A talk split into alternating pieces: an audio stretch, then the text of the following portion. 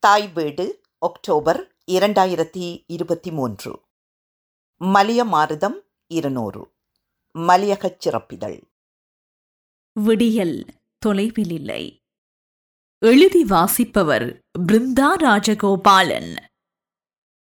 தன் தாயகத்தை விட்டும் உறவுகளையும் உடைமைகளையும் ஏன் உணர்வுகளையும் கூட பொருட்படுத்தாமல் இன்றைக்கு இருநூறு ஆண்டுகளுக்கு முன்னர் தேசம் கடந்து இலங்கைக்குள் ஒப்பந்த கூலிகளாக பிரித்தானியர்களால் அழைத்து வரப்பட்ட மக்கள் கூட்டத்தின் கதை இது. இலங்கை வரலாற்றில் தமக்கும் இருநூறு ஆண்டுகள் வரலாறு உண்டென்றாலும் ஏனைய சமூகங்களை விட கல்வி சுகாதாரம் முதலான அடிப்படை வசதிகளிலும் தொழில் வாய்ப்புகளிலும் பின்னடைவை சந்தித்திருப்பதற்கான காரணம் என்ன? ஒடுக்கப்படுகிறோம் அழிக்கப்படுகிறோம் என்றறியாமலே வாழும் மலையக மக்களின் வரலாறு என்ன? நாடற்றவர்களின் கதை வீடற்றவர்களின் கதையாகவும் ஆனது எப்படி? இப்படி பல கோணங்களில் எண்ணற்ற கேள்விகளோடு மலையக வரலாற்றை சற்றே பின்னோக்கி சென்று ஆராய வேண்டியுள்ளது. மலையக மக்களின் சோக கதையின் ஆரம்ப புள்ளி திருச்சிராப்பள்ளியில் ஆரம்பமாகிறது. அங்கிருந்து நடைப்பயணமாக சேலம் கும்பகோணம் தஞ்சாவூர் திண்டுக்கல் புதுக்கோட்டை மதுரை காரைக்குடி ராமநாதபுரம் ராமேஸ்வரம் ஊடாக தனுஷ்கோடி வரைக்கும் அவர்களின் நடைப்பயணம்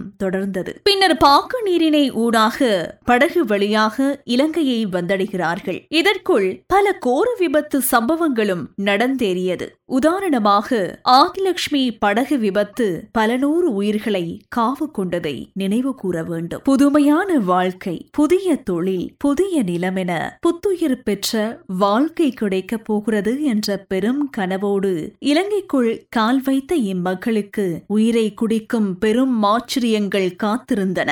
வீடுகள் அற்ற அடர்ந்த காட்டுப் பகுதிகள் இவர்களின் உழைப்பை சூறையாட காத்திருந்தது. உழைத்து உழைத்து உழைப்புக்கே பழகிப்போன அவர்களின் உடம்பு இவற்றையெல்லாம் பெரிதாய் கண்டு கொள்ளவில்லை காடுகளையும் மலைகளையும் கட்பாறைகளையும் பிளந்து இவர்கள் ரயில் பாதைகள் அமைத்து இலங்கையின் போக்குவரத்து துறைக்கு தன் உழைப்பையே பரிசாய் தந்தார்கள். அத்துடன் இலங்கையின் பெருந்தோட்டத்தின் பெரும் வளர்ச்சிக்கும் இம்மக்களின் பங்கு அளப்பரியது. ஆயிரத்தி எண்ணூற்றி முப்பத்தெட்டாம் ஆண்டு காலப்பகுதியில் பதினான்கு குடும்பங்களின் மலேக தொழிலாளர்களை வைத்து சிங்கப்பட்டிய என்ற இடத்தில் சிறிய அளவில் பயிரிடப்பட்ட கோப்பி பயிற்சியகையானது ஆயிரத்தி எண்ணூற்றி நாற்பத்தாறாம் ஆண்டு காலப்பகுதியில் ஐநூறு ஏக்கராக அதிகரித்ததை நினைவில் கொள்ள வேண்டும். ஆயிரத்தி எண்ணூற்று அறுபத்தேழாம் ஆண்டு ஜேம்ஸ் ட்ரெய்லர் தேயிலை பயிற்சியகையினை இலங்கையில் ஆரம்பித்தார். இருந்தார் இதன் பின்னர் மலையகத்திற்கு அழைத்து வரப்பட்ட மலையக மக்களின் எண்ணிக்கை வெகுவாக அதிகரித்தது. ஆயிரத்தி எண்ணூற்றி அறுபத்தி ஏழாம் ஆண்டு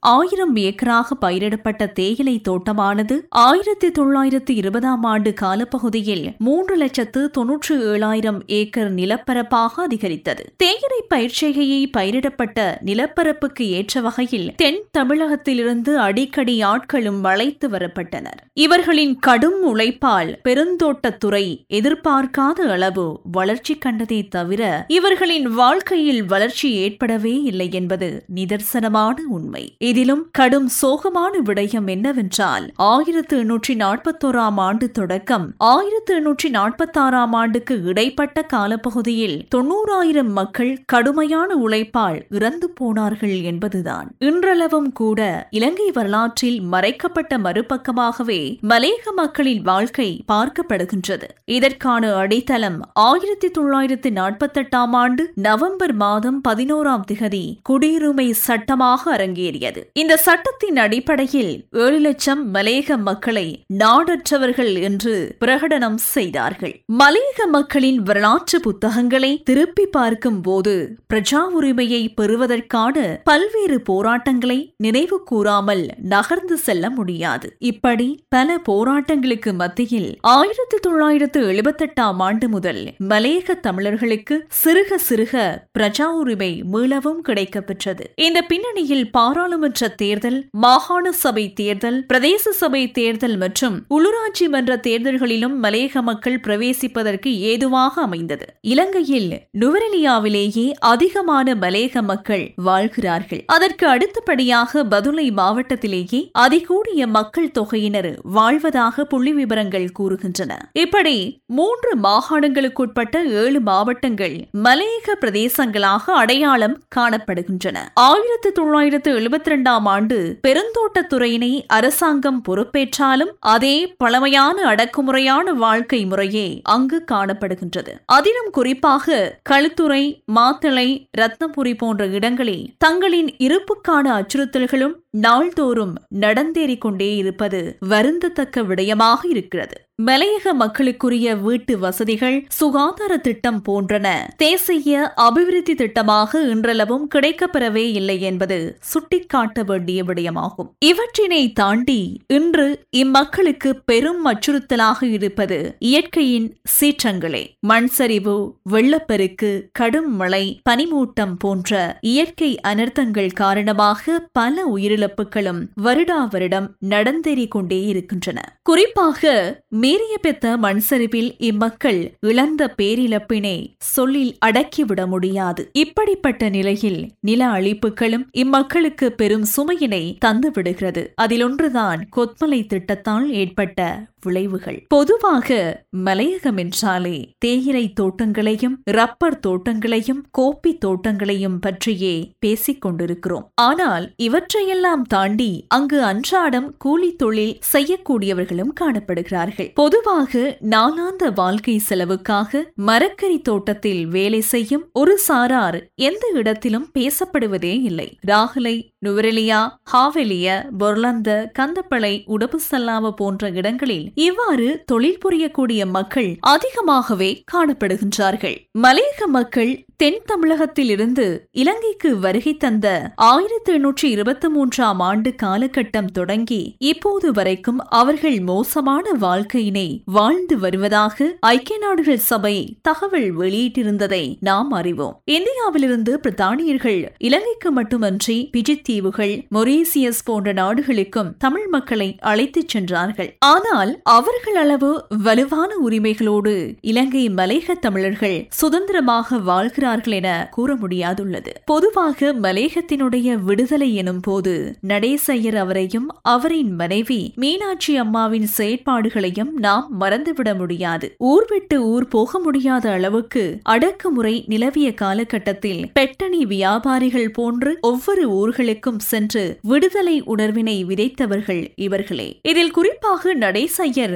மலையக தொழிற்சங்கங்கள் உருவாக்கத்தின் முதன்மை தலைவராகவும் செயற்பட்டார் என்பது குறிப்பிட வேண்டிய விடயமாகும். ஆரம்பத்திலிருந்தே இலங்கையின் மத்திய பிரதேச மக்களின் பிள்ளைகளின் கல்வி என்பது எட்டாக்கணியாகவே இருந்தது. ஒரு சமூகத்தினுடைய வளர்ச்சி கல்வியில் தங்கியுள்ளது என்பார்கள். ஆனால் பிள்ளை காம்ராக்கள் வடிவிலான பாடசாலைகளில் கல்வி கற்கும் நிலை யாருக்கும் வரக்கூடாது. இந்த பாடசாலை பாடசாலைகளே பின்னாளில் தோட்டப்புற பாடசாலைகளாக மாறியது. காலம் காலத்திற்கும் இதே நிலை நிலவுமானால் தங்களின் பிள்ளைகளின் கல்வி தொடர்ந்தும் பின்னடைவை சந்திக்கும் என்று விளங்கிக் கொண்ட அங்குள்ளவர்கள் தொடர் போராட்டங்களில் இறங்கியமையால் கொஞ்சம் கொஞ்சமாக பாடசாலைகளை நவீனப்படுத்தி இன்று பல பாடசாலைகள் தேசிய பாடசாலைகளாகவும் காணப்படுகின்றன.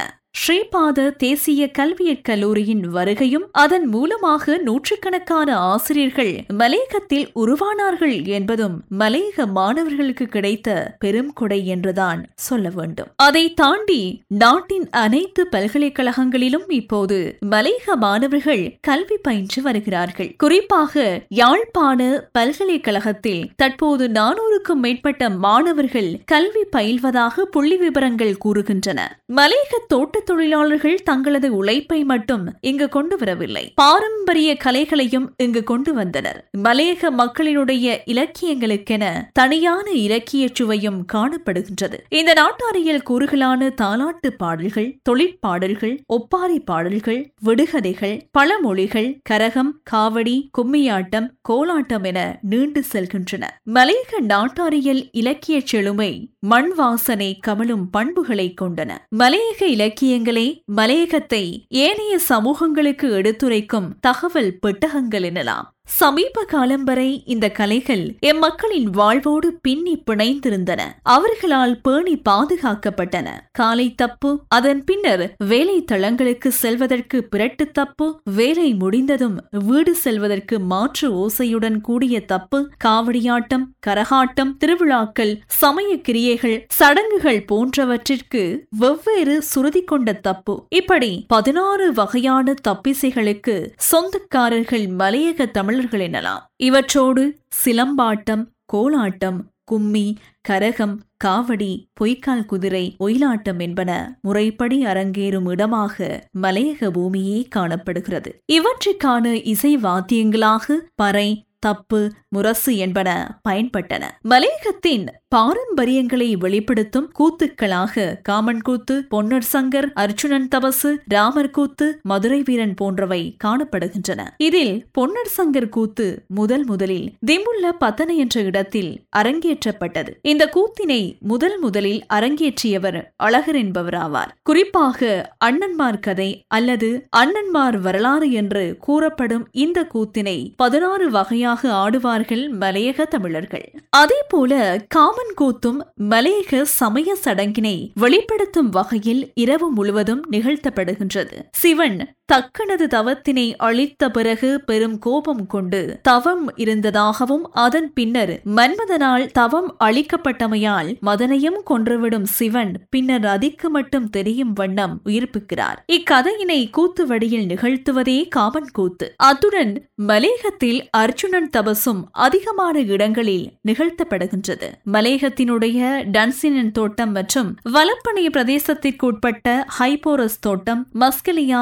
வட்டகுட தோட்டம் போன்ற இடங்களில் ஒவ்வொரு வருடமும் நிகழ்த்தப்படுவது சிறப்பம்சமாகும். மலையக மக்களை பொறுத்தவரை பல இன்னல்கள் இருந்தாலும் வறுமை கோட்டிற்குள் வாழ்ந்தாலும் எல்லா துறைகளிலும் வளங்கள் குறைந்து காணப்பட்டாலும் அங்குள்ள இளைஞர்கள் அவர்களின் திறமைகளை வளர்த்து கொண்டார்கள் என்பது நிஜம். விளையாட்டு கல்வி கலை போன்ற அனைத்து துறைகளிலும் ஏனைய சமூகங்களுக்கு ஈடு கொடுக்கும் வகையில் அவர்கள் திறமைசாலிகளாக வளர்ந்து நிற்கிறார்கள். உதாரணமாக ராகலைக்கு அருகாமையில் இருக்கும் சென்லனார்ஸ் தோட்டத்தின் பதினோரு வீடுகளில் மொத்தமாக பதினோரு ஆசிரியர்களும் ஒரு சட்டத்தரணையும் உருவாகி இருப்பது மலையகத்தினுடைய பெரும் வளர்ச்சி என்பதை நாம் ஏற்றுக்கொள்ள வேண்டும். அத்தோடு இரண்டாயிரத்தி இருபத்தோராம் ஆண்டு யாழ்ப்பாணம் பல்கலைக்கழகத்தின் ஊடகத்துறையின் முதல்நிலை மாணவியாக தெரிவாகி அங்கேயே துணை விரிவுரையாளராக கடமையாற்றும் மாத்தலையை சேர்ந்த துலாபரணி அவர்களையும் மற்றும் யாழ்ப்பாண பல்கலைக்கழகத்தின் நாடகமும் அரங்கியலும் பாடத்தின் விரிவுரையாளராக கடமையாற்றும் கந்தப்பிள்ளை பாக்கு தோட்டத்தை சேர்ந்த மெய்யநாதன் கேதீஸ்வரன் என்பவரையும் இன்னும் பல திறமைமிக்க இளைஞர்களையும் பெருமை கூர்ந்து உதாரணமாக கொள்ளலாம். அத்துடன் கலைத்துறையிலும் குறிப்பாக இசை நாடகம் வானொலி தொலைக்காட்சி என எல்லா துறைகளிலும் தன்னுடைய திறமையை வெளிப்படுத்திக் கொண்டே இருக்கிறார்கள். மலையக இளம் சமூகம். இன்னும் இப்போது சமூக ஊடகங்களில் பரவலாக புகழ்ந்து பேசப்படும் அசானியம் மலையக இருநூறில் இன்னும் ஒரு சாதனைதான். ஆனாலும் இந்திய ஊடகங்களின் அசானியின் திறமையை போற்றாமல் வறுமையை தூக்கி காட்டுவது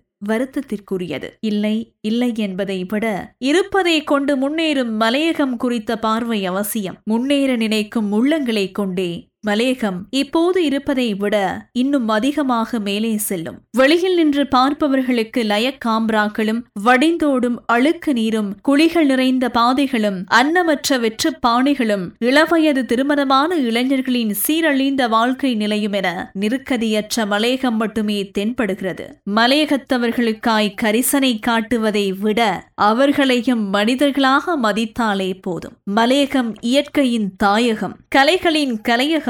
சுற்றுலா தலங்களின் நூலகம் முன்னேற துடிப்போரின் எழுச்சி காவியம் அந்த மக்களின் ஜீவியம். மலையகத்தின் விடியல் வெகு தொலைவில் இல்லை.